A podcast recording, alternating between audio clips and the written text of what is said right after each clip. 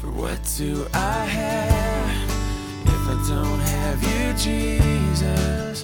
What in this life could mean anymore? You are my rock, you are my glory, you are the lifter of my head. Hi, and welcome to The Rock Podcast. Here in Proverbs 12, there are more sound bites of wisdom for us to consider. Since there are 28 Proverbs for our consideration in this study, it might be helpful to follow along with an NIV Bible. Let's join Pastor Ross now with a message entitled, Loving Correction. Heavenly Father, we just are so enjoying coming out and enjoying your love, being in your presence, worshiping you. Now we ask, Father, that the Holy Spirit would help us to understand your wonderful word, the words that bring life and light and truth and set our hearts free. We ask this in Jesus' name. Amen. So we are in an interesting section in Proverbs. From chapter 10 to 29 of Proverbs, we just have really literally a couple hundred Proverbs, a couple two-line little sound bites of truth and wisdom to help us understand what smart behavior, scriptural behavior is that keeps us on the straight and narrow path where God can bless us and out of the pitfalls of life that can really cause a lot of painful consequences. And so I've been calling this section kind of a smorgasbord because you just say very different. It's not like a regular text. It's just two lines at a time, all different topics of wisdom. Things like everyday things, like how to handle difficult people, how to handle nosy neighbors, how to handle friends who talk too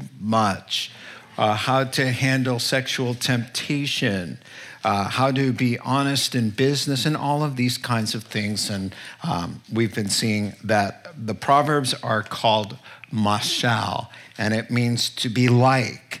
And in other words, they're like little parables to be like. So in other words, like smoke in your eyes is an untrustworthy person whom you're depending upon. So they're little pictures. Jesus did this. A third of his teaching were parabolic, parables, stories, metaphors, and that's what the Proverbs are.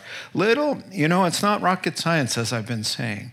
And this is smart behavior. And smart behavior in the Lord will bring a blessing. This is dumb behavior. Dumb behavior is not smart by definition and will bring painful ramifications, you know, but the choice is always ours. So the two-liner sound bites are going to come at us again tonight. I wanted to just kind of preface everything by telling you the context of Hebrew poetry. These little sound bites of truth appear in the context of Hebrew poetry, and there's three kinds that we see mostly in the Proverbs. Permission to use big fancy words. Is that okay? All right, good. Antithetical parallelism. All right, so truth by way of contrast. This is mostly all the Proverbs, okay? So in other words, the fear of the Lord prolongs life, but the years of the wicked will be cut short. So there's just a nice contrast. This is smart, this is dumb. You know, do you want a punch in the nose or pie a la mode? It really is kind of like that. Here's life, here's death. Which do you think you should choose? You know, so you get a lot of that. Most of the Proverbs are like. The second thing is synonymous parallelism. It's truth by way of elaboration. So in other words, in the first case, you have one line and then you have the opposite. That's the first one. Then you have the next set is one verse, and then it elaborates. It takes it a step further. It expands what's already been said. And so, for example, hear my son, your father's instruction, and do not forsake your mother's teaching. It's just another restatement for emphasis.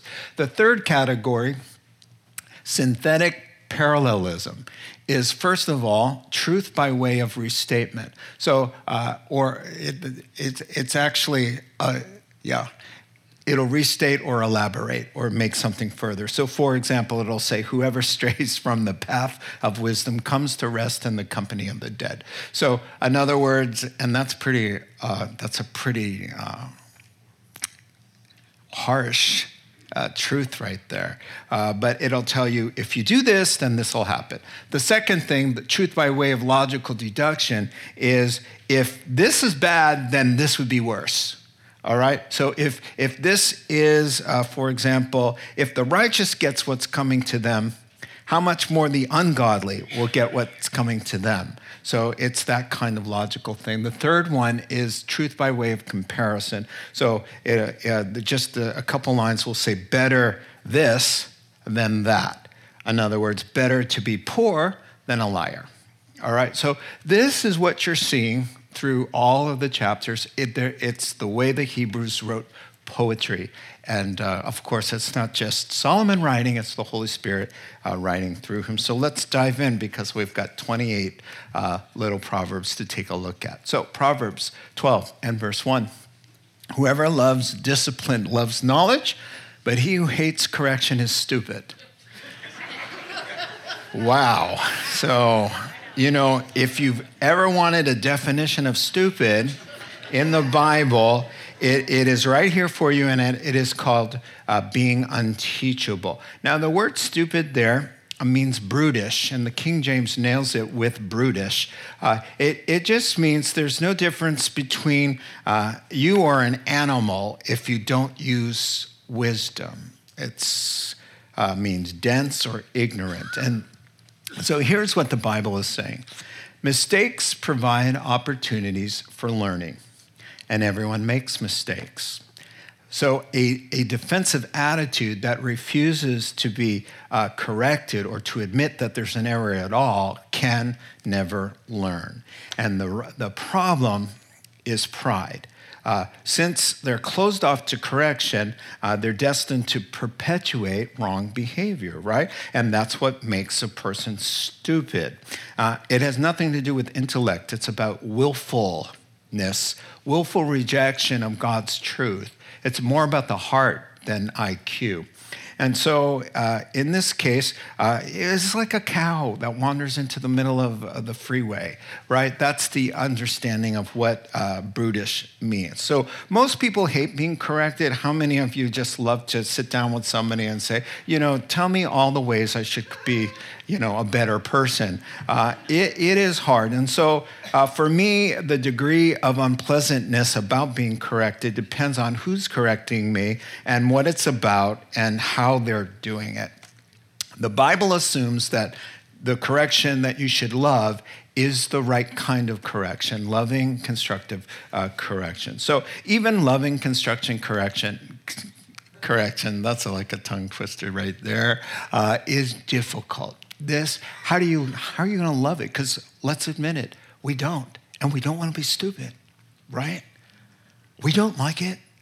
So it's an acquired taste, like all other things in life that we don't want to do. That's good for us. Exercise. Who enjoys exercise? I mean, you did it in the beginning. You may like it now, but I mean, who enjoyed drinking coffee when you were 12? When you were 12 years old, I took my first sip of coffee. It was like, my parents are psycho. This stuff is terrible, right? And now, you know, I love coffee, right? It's an acquired taste. So I'm not going to spend all this time on every proverb, all right? But this one was one of those 5-star ones, okay? And so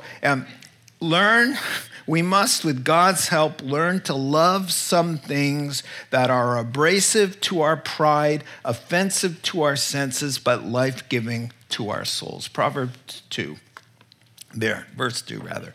A good man obtains favor from the Lord, but the Lord condemns a crafty man. So here's a contrast, right? And the two types of people and the Lord's response to them. There are good people who God favors, and there are schemers who he condemns. Now, for you really, we have to spend a moment here, because what's the definition of a good person? There is no such thing as a good person.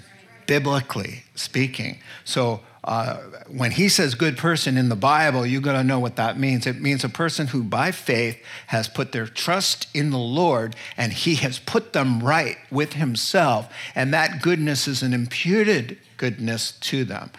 We already know that Abraham believed God and it was counted as goodness to him, righteousness, right with God, right?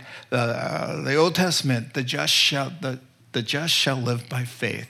That is quoted all through the New Testament. So it's an Old Testament and New Testament way of understanding.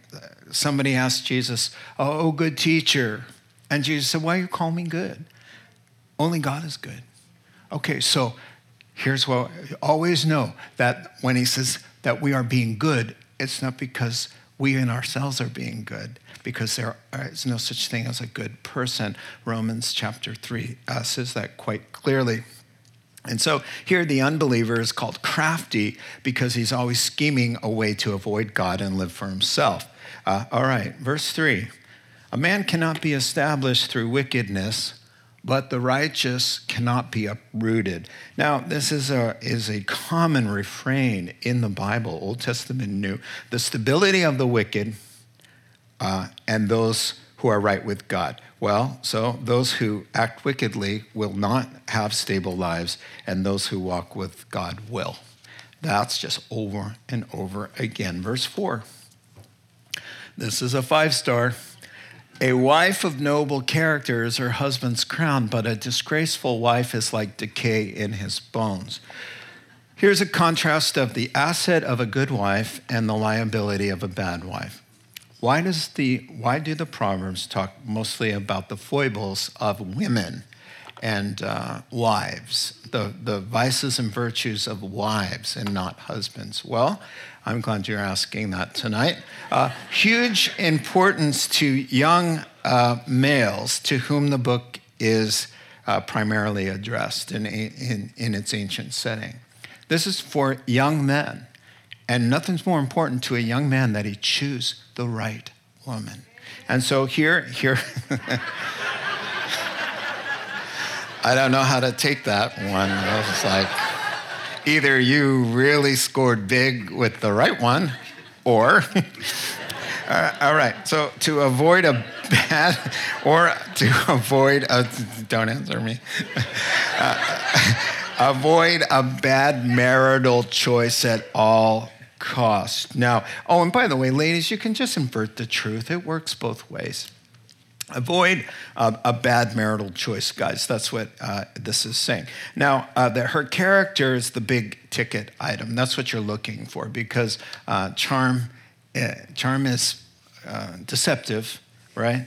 And beauty is fading. But a woman who fears the Lord, it's the character quality that you want. And so, love and reverence for God, evidence of good deeds, a forgiving person, that's who you're looking for. You're not looking for someone who holds grudges or is bitter or untrusting. You don't want a woman who's always yakking and getting into everybody's business. Do you? I don't think so. You want a woman who's gentle and submitted and has a quiet spirit, as opposed to always being in the middle of some drama. And amen? I'm just preaching the Bible here. Now, the disgraceful wife is not really defined by behavior, but in the Proverbs, it's usually loud and obnoxious, gossip, promiscuous, and worldly. That's what really, the point here is that it brings her husband pain, down deep in the bones. You can't get any deeper or more profound pain than bone pain. It's deep and it hurts. And so what it's saying is choose wrong, and she or the bad marriage will eat away your strength and destroy your happiness. Choose right and there'll be joy, honor, and happiness. A young man came to me. We're going to move faster. Don't worry. Years ago, 100 years ago, in 5 different churches ago, and he had a call of God upon his life, and he is still in the ministry somewhere. And he fell in love with a beautiful girl who everybody knew was very worldly. And I sat him down once and I said, dude, you know she slugs down margaritas. And she's not afraid to post that on Facebook. She slugs them down. She loves to go clubbing. And somebody came to me and said, she cusses like an unbelieving sailor.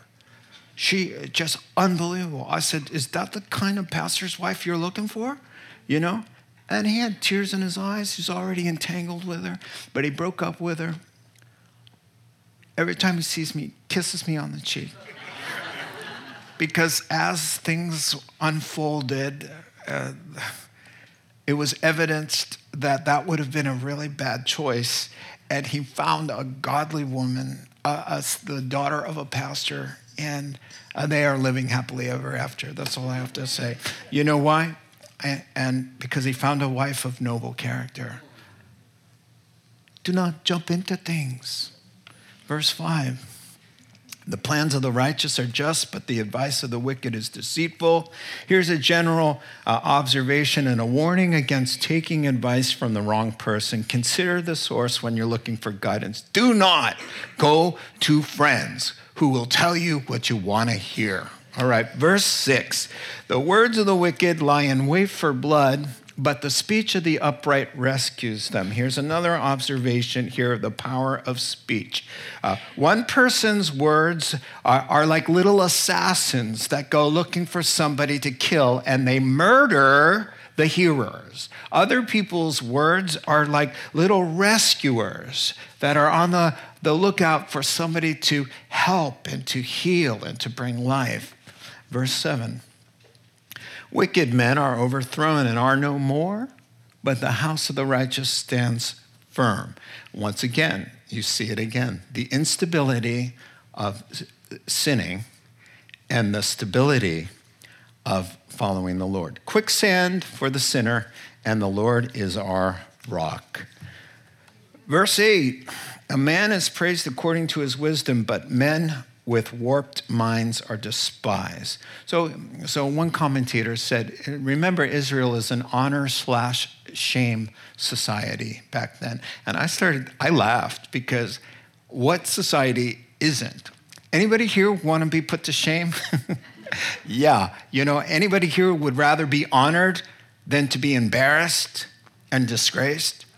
Yeah, seriously. So if you want to be honored, live for God and embrace his ways. If you want to end up with total shame, then reject the Lord and do your own thing. Romans 10:13, the whole point of the gospel is whoever calls on the name of the Lord shall not be put to shame.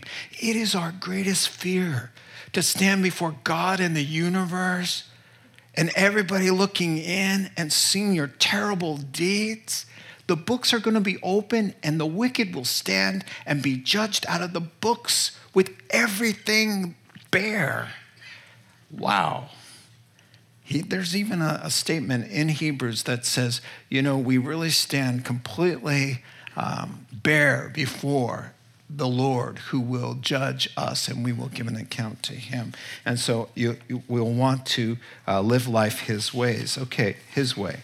Verse 9, better to be a nobody and yet have a servant than pretend to be somebody and have no food. Now, right. I know, we laugh, but do you even get it? I mean, it's hard to get that one, you know, and I love it when I'm like confused, and then the commentator says he's confused too. And so here's the truth here. Reality is what matters, not appearances. All right, so pretending to be somebody is the sinful, foolish thing that people do in the world. Lots of people put on a show to say, look at me, I'm well off, I'm important, you know, I'm related to this person, or I know that person, or I make this much money, or I went to this kind of college, or, you know, whatever. He's saying that's just emptiness. Compared that with the guy who lives in Winnemucca, who nobody knows, he's just an average farmer, but he does quite well. You know, he's not in need.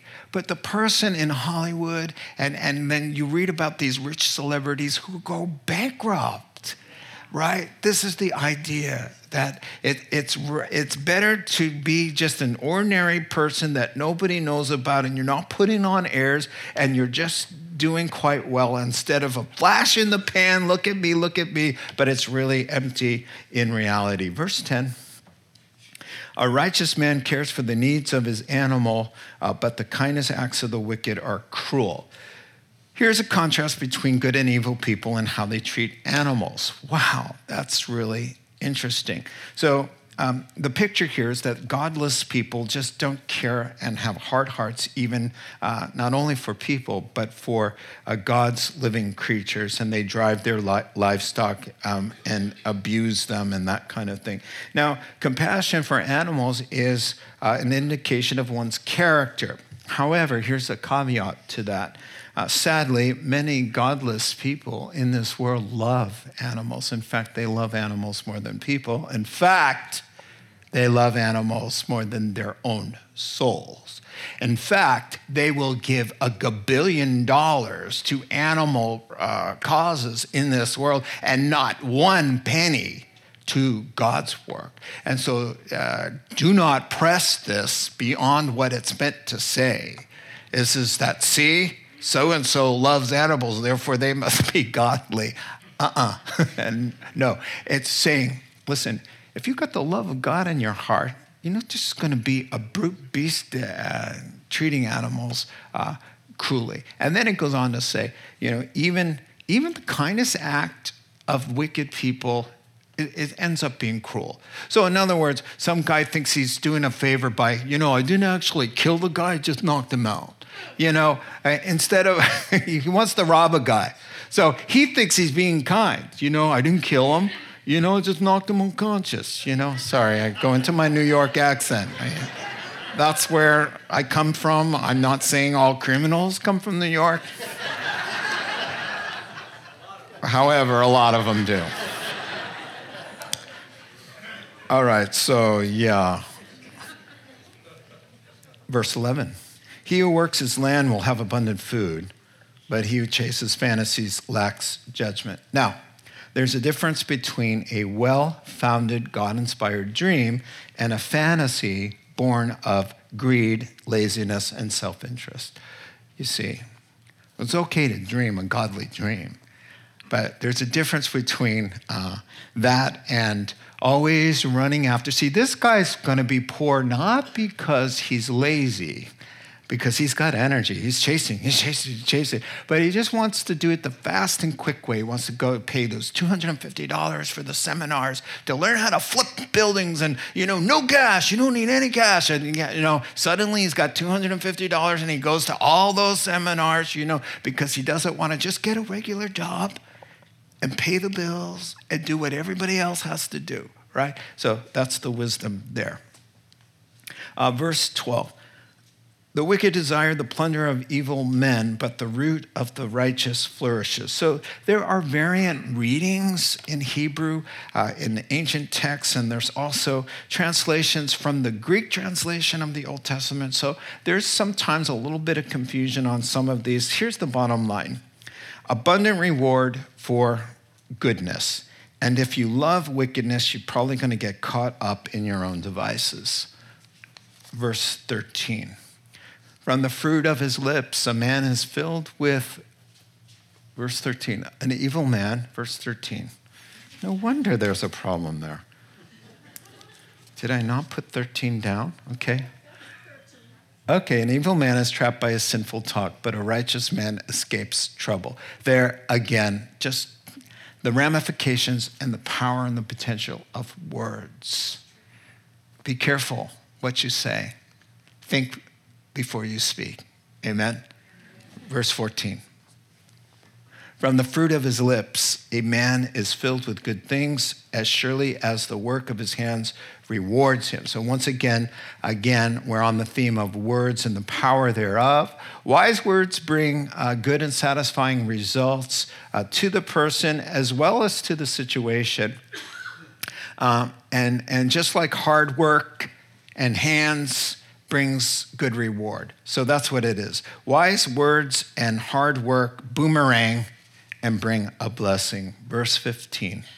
The way of a fool seems right to him, but a wise man listens to advice. Another great observation of smart and dumb. All right, so the fool is heading off the cliff. He sees the signs that say bridge out, but he thinks it's the right road. And it just that, listen, caution. When you embrace sin, your ability to reason goes out the window.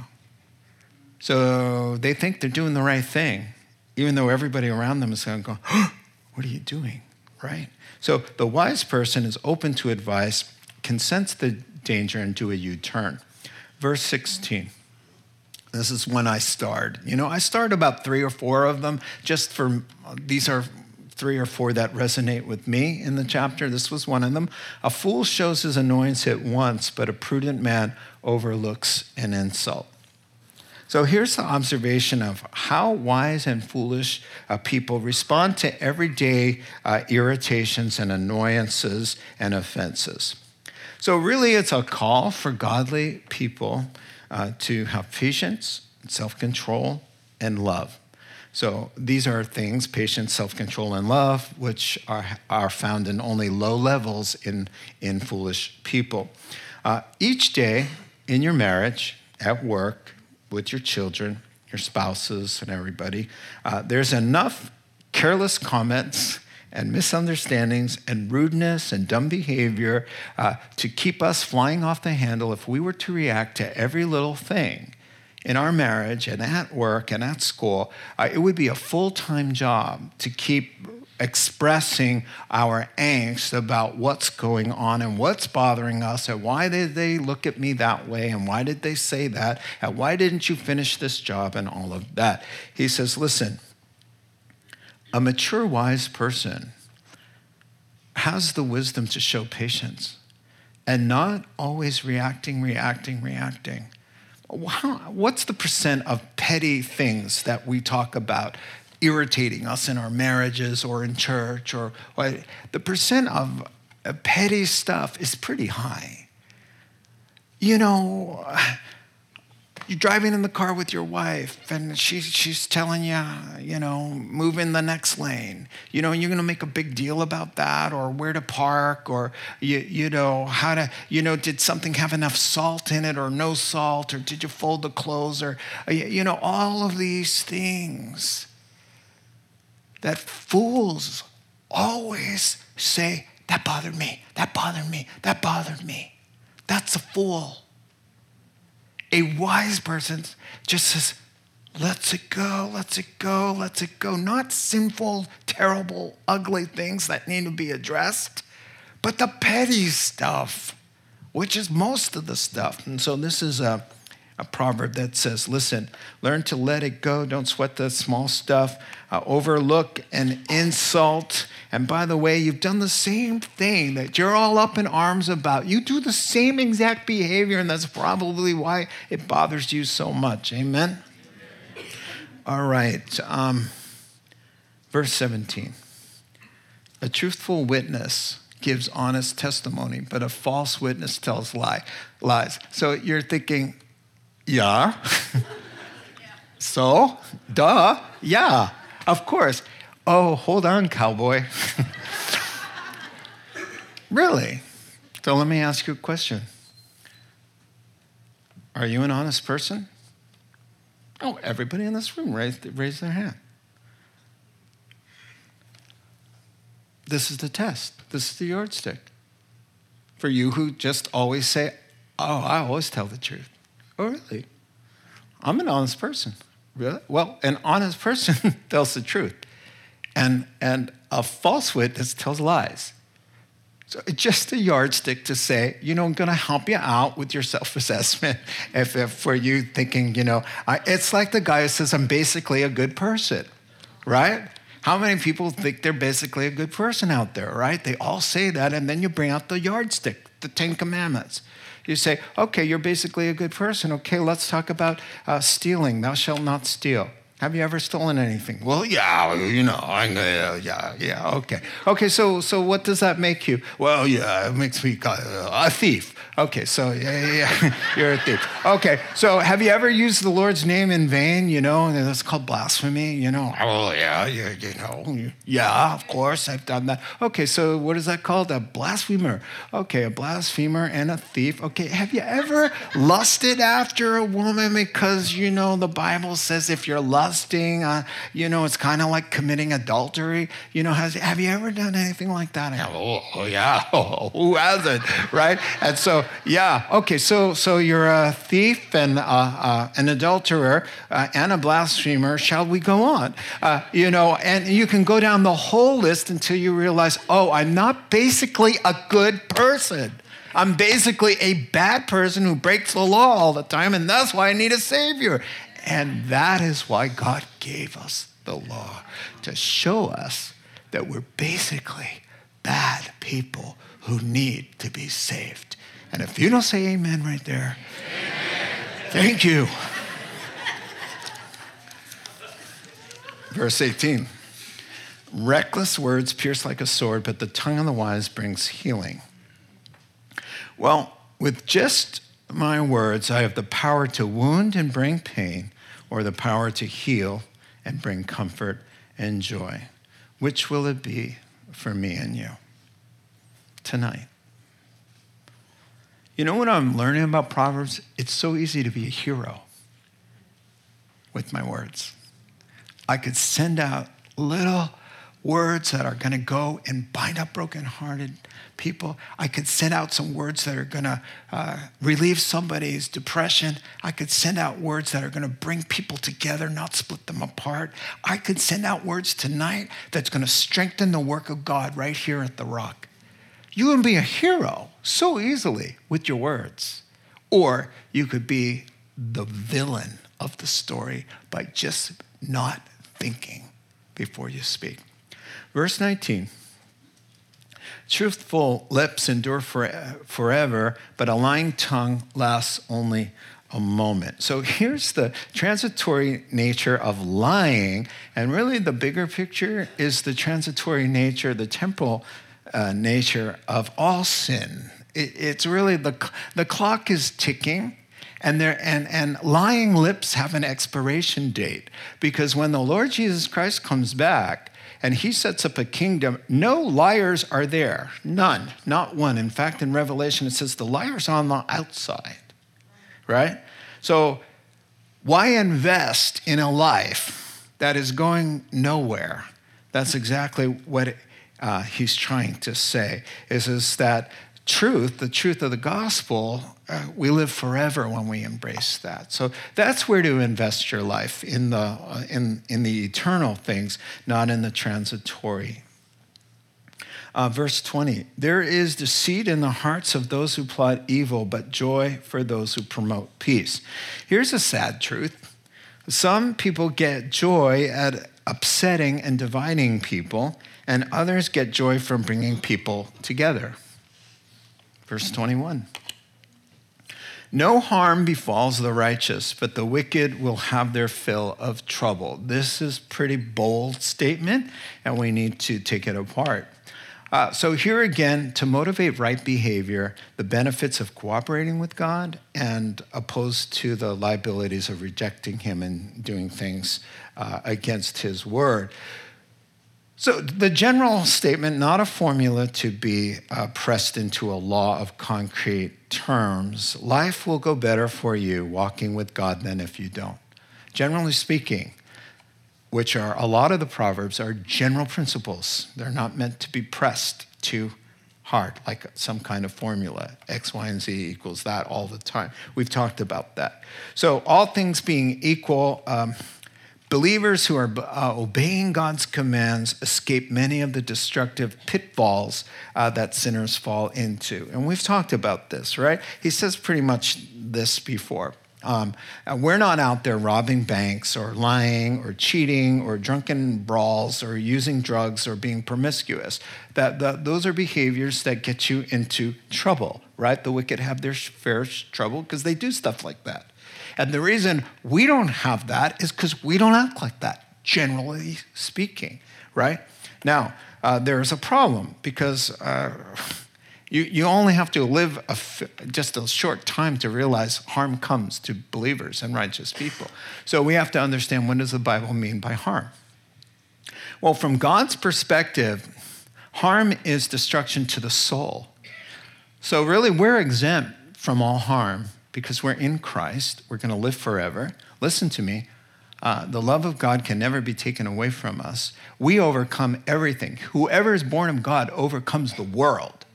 So how can anything in this world that God, by the way, has used for good, every single thing in my life God is using for good. So how then can I be harmed by that thing that's being used for good that God allowed in my life? So that's the way to look at this instead of saying, oh, I know a lot of righteous people who've suffered harm. Really? Jesus told his disciples, they're going to flog you, they're going to kill some of you. But don't worry, not a hair on your head will be harmed. What? Wait a second, let's go back, Jesus. Okay, you just said they're going to flog me and kill me. It just said, cheer up, not a hair on my head will be harmed. That's the Bible's definition of if we're harmed or not, because our soul is what matters. You see? So he says, don't worry. They'll cut your head off. You'll be standing there going, hey, Jesus, wow. And the Lord's like high-fiving you and enter into the joy prepared for you and a martyr's crown to boot. You know? So, yeah. No harm befalls the righteous. Moving on. Verse 22.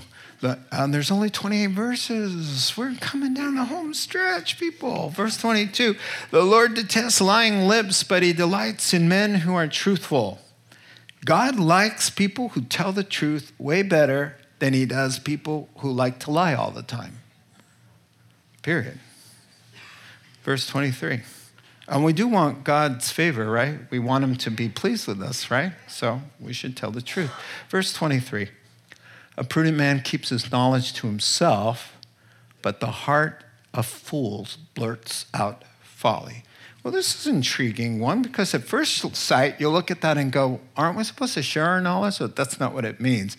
Because you get your cue from :2, but the hearts of the fools blurting out folly. Okay, so this is understanding the knowledge that we refrain from speaking when we shouldn't be speaking. The word is discernment. What's appropriate in every situation? Should I say this? Should I hold my tongue?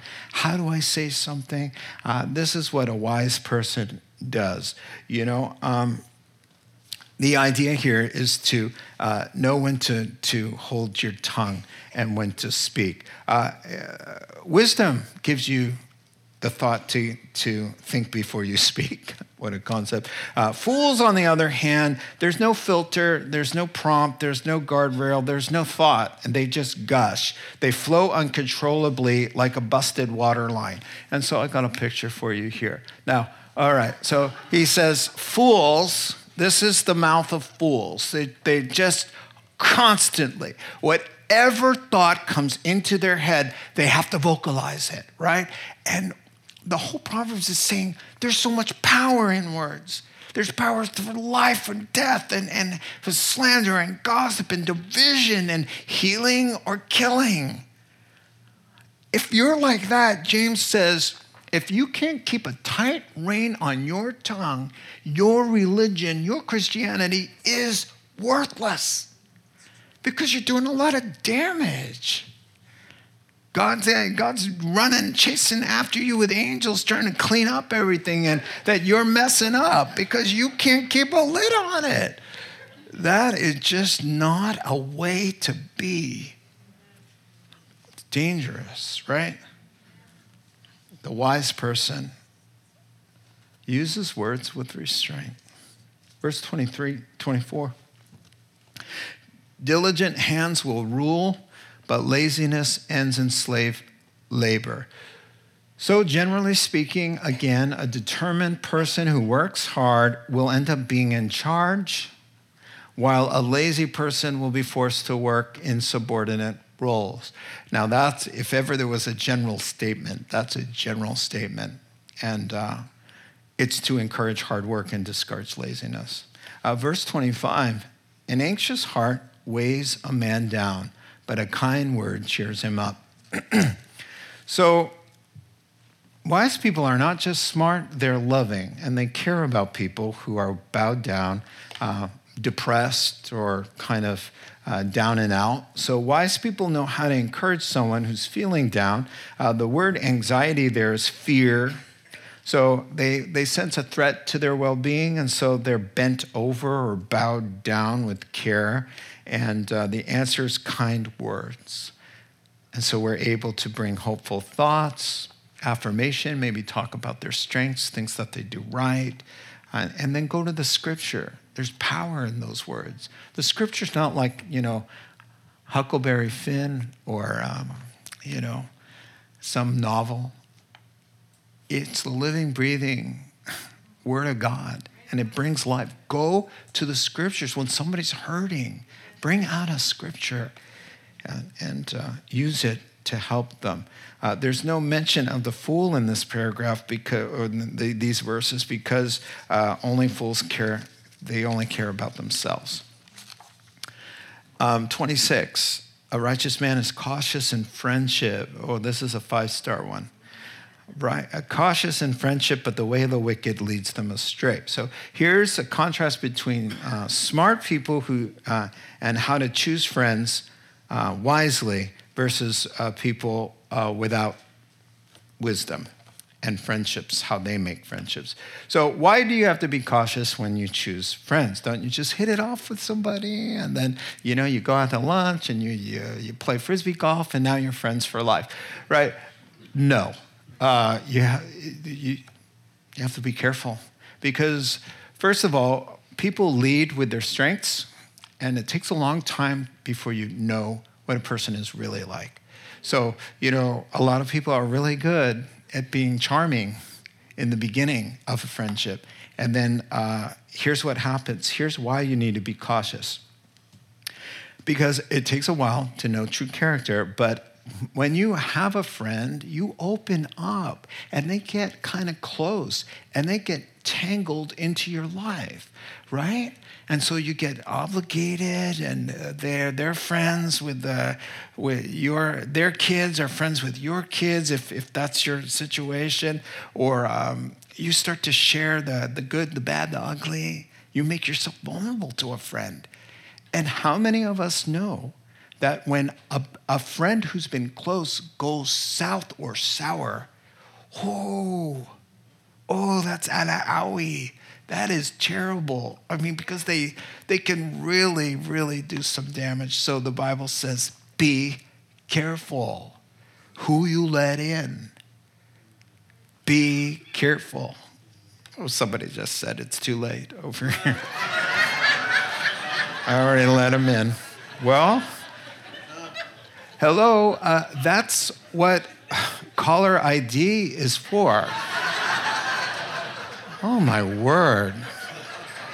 You guys, what is wrong with saying, hey, sit down, let's have a cup of coffee. You know what?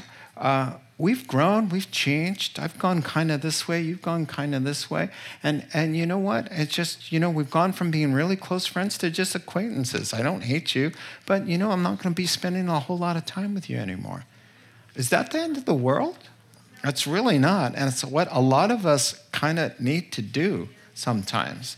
Is just pony up, sit down, buy them a cup of coffee, and just tell them this is the way it is. Okay, moving on. I just saved you $125 at a therapist's office. Be picky, choose people who inspire you, who you admire, who call you up, who don't pull you down, who can keep a confidence, who aren't overly needy or depending on you or demanding. So be cautious. Sinners don't care. Sinners just don't bother to do that. And their poor choices, for companions, it just sort of makes things worse. Verse 27, the lazy man does not roast his game, but the diligent man prizes his possessions. We get both of these lines, but we don't get them together. And right? I get A, got it. I got B, got it. A and B, I don't get it. And you know what I'm going to tell you? I still don't get it. I spent a half an hour looking everywhere, in every book I own. Everybody's going, I don't know. But this is the best I can do with this.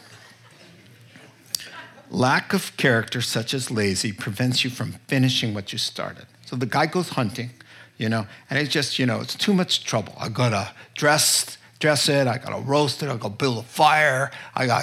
He doesn't finish what he starts. That's the idea here, because, and you're like, okay, I get that, right? But the second guy, he's diligent. He takes pride in what he does. This is my best guess. He takes pride in what he does and what he has, and that's the conclusion. He completes projects. This is a guy who will go hunting. He'll get a catch. He gets his deer, whatever. He dresses it properly. He cooks what he wants, and he carts the rest home, and he prepares it and mounts it on his wall. He goes all the way through. Yes, listen, a wise person is not cruel to animals, right? Unless they're delicious. And then we're not cruel to them. There are humane ways to deal with them, but if they're on the menu... listen, send your emails to Pastor Adam, all right? Pastor Adam at cctherock.org. He's taking my emails right now. The second, verse 28, I think we're done. What? Look at that. In the way of righteousness, there's life. Along the path is immortality. So that's, remember the one line that builds on the next line, right? The next line furthers the first line. And so here we have, as we often hear in the Bible, there's a difference between, there's more to life than just being alive. You can be existing here as a human being, but the Bible will call you dead in your sins, and that's why the gospel comes. And listen to what the gospel says. Wake up, sleeper, rise from the dead, and Christ will shine on you. So without being connected to the Lord and walking right with him, that there is not a quality of life. So this verse talks about quality of life and quantity of years, eternal life. And the life that Jesus came, he said, I've come that they might have life and that they would have it to the full or abundantly or overflowing. This is what Jesus' heart is for us. Timothy is told by Paul in 1 Timothy 6:19, Timothy, take hold of life that is truly life. And that can only be found near to Jesus. Near to Jesus. There's no life. There is no life. There's no fun. There's no joy. There's nothing if you're disconnected and you've got some distance between you and the joy giver and the life giver, the source of everything. So we just finished another chapter of wise sayings, 28 of them. Did they get inside? Well, how do we know? How do you get that inside? How do we make some changes? Let me close with this illustration. In ancient times, there was a young man, the story's told, swimming in a lake with the famous philosopher Socrates. They're in the same place. So this wannabe philosopher wanted to get wisdom, and so he saw his chance, and he goes up to Socrates there, wades up. They're both kind of wading up there in the lake, and he says, oh, wise, great Socrates, I come to you for knowledge. The guy says, well, what exactly do you want? He says, knowledge, wisdom, oh, wise one. So Socrates put his strong hands on the young man's shoulders and pushed him under the water and held him there for 30 seconds. And the guy comes up and he says, what do you want, young man? And he says, I said wisdom and understanding. And before he finished his sentence, Socrates pushed him under the water again. 30 seconds, 35, 40. Socrates led him up. The guy's gasping again. What do you want, young man? Let me know what you want. So between heavy sighing and breaths and wheezing, he says, knowledge, I want knowledge. Oh, wise and wonderful philosopher.